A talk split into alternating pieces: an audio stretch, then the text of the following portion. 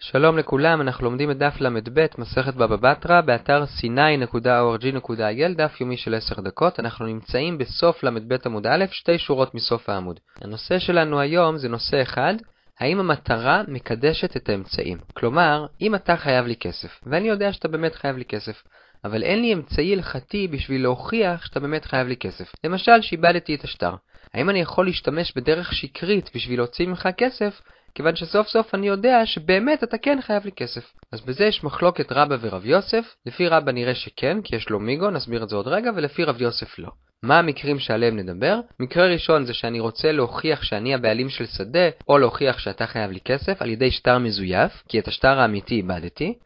מקרה שני זה שאני משתמש בשטר שהוא לא מזויף, אבל הוא ניתן על חוב אחר ולא על החוב שאני רוצה להשתמש בו.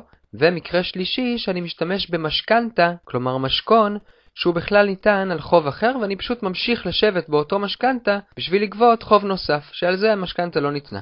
אז אלו שלושת המקרים, עכשיו נסביר טיפה יותר מה המחלוקת בין רבא לרב יוסף. אז נלך למקרה הראשון של שטר מזויף, אתה בא אליי ושואל אותי מה אני עושה בקרקע שלך, ואני אומר אתה מכרת לי. והנה השטר, ואתה טוען השטר הזה מזויף, ואז אני לוחש לדיין, במקרה הזה רבא, שבאמת השטר הזה מזויף, אבל היה לי שטר אמיתי, רק שהוא הלך לי לאיבוד, אז לכן השתמשתי בשטר מזויף. אז פה יש מחלוקת רבא ורב יוסף. רבא אומר, יש לי מיגו, כי הרי לא הייתי חייב להודות שבאמת השטר הזה מזויף. יכולתי לומר שהוא אמיתי, והייתם צריכים להאמין לי. אז מזה שהודיתי שאני באמת משקר כרגע, תאמין לי שהתוצאה שאליה אני חותר, שאתה באמת חייב לי כסף, או שבאמת השדה שלי, היא אמיתית. כי אם הייתי רוצה לשקר, אז פשוט הייתי שותק ולא מודה. אבל רב יוסף אומר זה לא מיגו. במיגו, לי יש טענה אמיתית, רק שאתם לא חייבים להאמין לה, ואני אומר, תאמינו לי לאותה טענה אמיתית, כי אם הייתי רוצה לשקר, הייתי אומר שקר, שלשקר הייתם חייבים להאמין לי. אבל פה אני משתמש בטענה שאני מודה שהיא שקרית. אז נכון שהגיוני להאמין לתוצאה שאליה אני חותר, שאתה באמת חייב לי כסף, או שבאמת השדה שלי, אבל סוף סוף הטענה בפועל שבה אני משתמש, היא טענה לא אמיתית, ואי אפשר להשתמש בטענה לא אמיתית. ובמקרה שלנו אתה לא יכול להשתמש בשטר מזויף בשביל להוציא כסף, אפילו שמסברה הגיוני שהוא באמת חייב לי את אותו הכסף. אז בזה סיכמנו את הסוגיה באופן כללי, עכשיו נראה את המקרים עצמם. אז מקרה ראשון, שתי שורות לפני סוף עמוד א', אתה בא אליי ושואל אותי מה אני עושה בשדה שלך, ואני אומר שאתה מכרת לי והנה השטר, ואתה אומר השטר הזה מזויף, ואז אני לוחש לדיין, כמו שאמרנו רבא, שנכון השטר הזה מזויף, אבל היה לי שטר אמיתי ואיבדתי אותו, אז רבא אומר שיש לי מיגו ואני נאמן, ורב יוסף אומר שאין לי מיגו ואני לא נאמן, כמו שהסברנו. מקרה שני, בשורה השביעית בעמוד ב', זה בדיוק אותו מקרה, רק במקום עם שדה, עם חוב. אני תובע אותך על חוב, ואני משתמש בשביל זה בשטר מזויף, אתה אומר שהשטר הזה מזויף, ואני מודה לדיין שבאמת השטר מזויף, אבל באמת אתה חייב לי כסף. פשוט היה לי שטר ואיבדתי אותו. אז עוד פעם רבא אומר, כיוון שלא הייתי חייב להודות שהשטר הזה מזויף, אז תאמין לי שאתה באמת חייב לי כסף, אז אני נאמן במיגו, ורב יוסף אומר, סוף סוף זה שטר מזויף ואי אפשר להשתמש בו. וזה לא נקרא מיגו, כי במיגו אני מנסה להוכיח את האמיתות של הטענה האמיתית, וכאן אני מנסה להשתמש בטענה שקרית בשביל תוצאה אמיתית, וזה לא מיגו. מה הפסק? קצת מעל אמצע עמוד ב', רבידי ברבין מסופק, אז הוא אומר, תלוי מי מוחזק. במקרה הראשון של הקרקע, כיוון שאני המוחזק כרגע יושב בקרקע, אז אומר רבידי ברבין נפסוק כמו רבא, שאני נאמן במיגו. אבל במקרה השני, שאני רוצה להוציא ממך כסף, ואתה מוחזק בכסף שלך, אז בזה רבידי ברבין פוסק כמו רב יוסף, שאני לא נאמן במיגו. אז שוב, רבידי ברבין מסופק, והולך לפי מי שמוחזק. אז כל זה המקרה הראשון. מקרה שני קצת מתחת לאמצע העמוד, אני הייתי ערב בשבילך בהלוואה. והמלווה בא אליי ותבע את הכסף, ונתתי בשבילך את החוב. אחרי זה באתי אליך, וביקשתי ממך הלווה שתחזיר לי את הכסף ששילמתי, ובאמת נתת לי. אבל מיד אחרי זה ביקשת ממני את אותו הכסף כהלוואה. ואני עכשיו רוצה לתבוע ממך את החוב, אבל על ההלוואה השנייה שעשינו אין לי שטר, יש לי רק את השטר חוב הראשון, שבו אני ערב, ושאתה חייב לי את הכסף הזה. ורציתי להשתמש בשטר הזה בשביל להוציא ממך את הכסף בהלוואה השנייה. אז שוב, זה בדיוק דומה למקרה הקודם. אני משתמש בשטר לא מזויף, אבל שטר שניתן על חוב אחר, בשביל להוציא ממך כסף שלטענתי אתה באמת חייב לי. אז פה הגמרא לא אומרת את זה, אבל לכאורה זה בדיוק אותה מחלוקת. לפי רבא אמור להיות מיגו, ולפי רב יוסף לא. מה שכן כתוב בגמרא זה שרב אידי ברבין הסתפק ושאל את אביי, ואומר לו אביי זה בדיוק כמו המקרים הקודמים.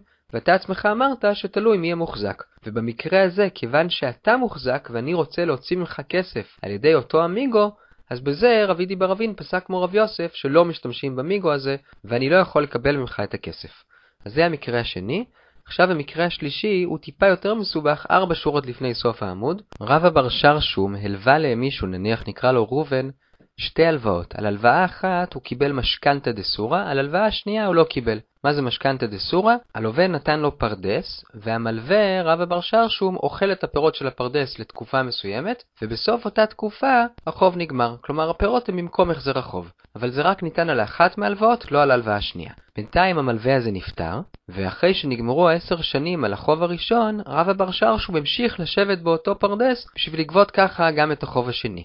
למה הוא עשה את זה? למרות שלרוב הראשונים היה לו שטר גם על החוב השני, אפילו כשיש שטר, כשאתה רוצה לגבות מיתומים אתה חייב שבועה ואתה חייב לחכות שהם יהיו גדולים. והוא לא רצה לחכות או שהוא לא רצה להישבע, תלוי בראשונים, ולכן הוא אמר, תאמינו לי גם בלי שבועה שהם באמת חייבים לי כסף, כיוון שיכולתי לשקר ולומר שהשדה הזאת שאני עכשיו יושב בה, קניתי אותה, כיוון שכבר ישבתי שלוש שנים, או בחיי האב או שלא בחיי האב, גם זה תלוי בראשונים, אז יש לי חזקת ג' שנים, אז יכולתי לשקר שקניתי אותה. כיוון שיכולתי לשקר שקניתי אותה, אז תאמינו לי שמה שאני אוכל עכשיו זה באמת כי הם חייבים לי כסף. עכשיו לא ברור עד כמה לקשר את זה לסוגיות הקודמות, כלומר בסוגיות הקודמות דיברנו על סוג מיגו שאני טוען עכשיו טענה שהיא לא אמיתית, ואני מבקש שתאמינו לי כי יכולתי לא להודות שהיא לא אמיתית. פה יש שתי טענות. מצד אחד אני טוען עכשיו שאני אוכל את זה בצורת משכנתה, שזה דבר שלכאורה אני לא אמור לעשות כי המשכנתה לא ניתן על החוב הזה אלא על חוב אחר, ואני מבקש שתאמינו לי על ידי זה שיכולתי לטעון טענה אחרת, שגם היא שקרית, שקניתי את השדה.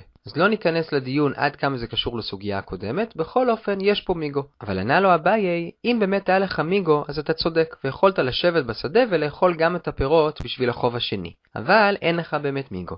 למה אין לך מיגו? כי לא היית יכול לטעון שקנית את זה בגלל שיש לך חזקת ג' שנים. למה לא? אז יש בראשונים שני פירושים, או בגלל שלא היית חצוף עד כדי כך לומר שקנית, או כיוון שכולם ידעו שהשדה הזאת היא משכנתה, וברגע שנגמרה התקופה הראשונה אנשים התחילו לדבר על זה שאתה יושב בקרקע של יתומים, אז זה בעצם מחאה, והמחאה הזאת גורמת לזה שלא יהיה לך חזקת ג' שנים. למה זה מחאה? הרי מה המטרה של מחאה? הרי למדנו בתחילת הפרק שהמטרה של מחאה היא גם בשביל לגרום לך לשמור על השטר יותר זמן.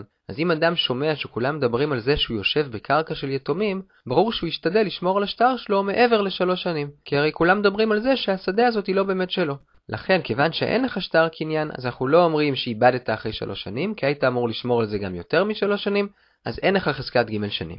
אז כיוון שאין לך חזקת ג' שנים, לא יכולת לשקר שקנית את השדה, ממילא אין לך מיגו לומר שבאמת חייבים לך את הכסף. אז מה אתה צריך לעשות? לחכות שהם יגדלו, וכשהם יגדלו תתבע אותם, תישבע כמו כל מלווה שרוצה לתבוע יתומים, ותקבל את הכסף שלך, והגענו לנקודותיים קצת מתחת לאמצע ל"ג עמוד א', כל טוב.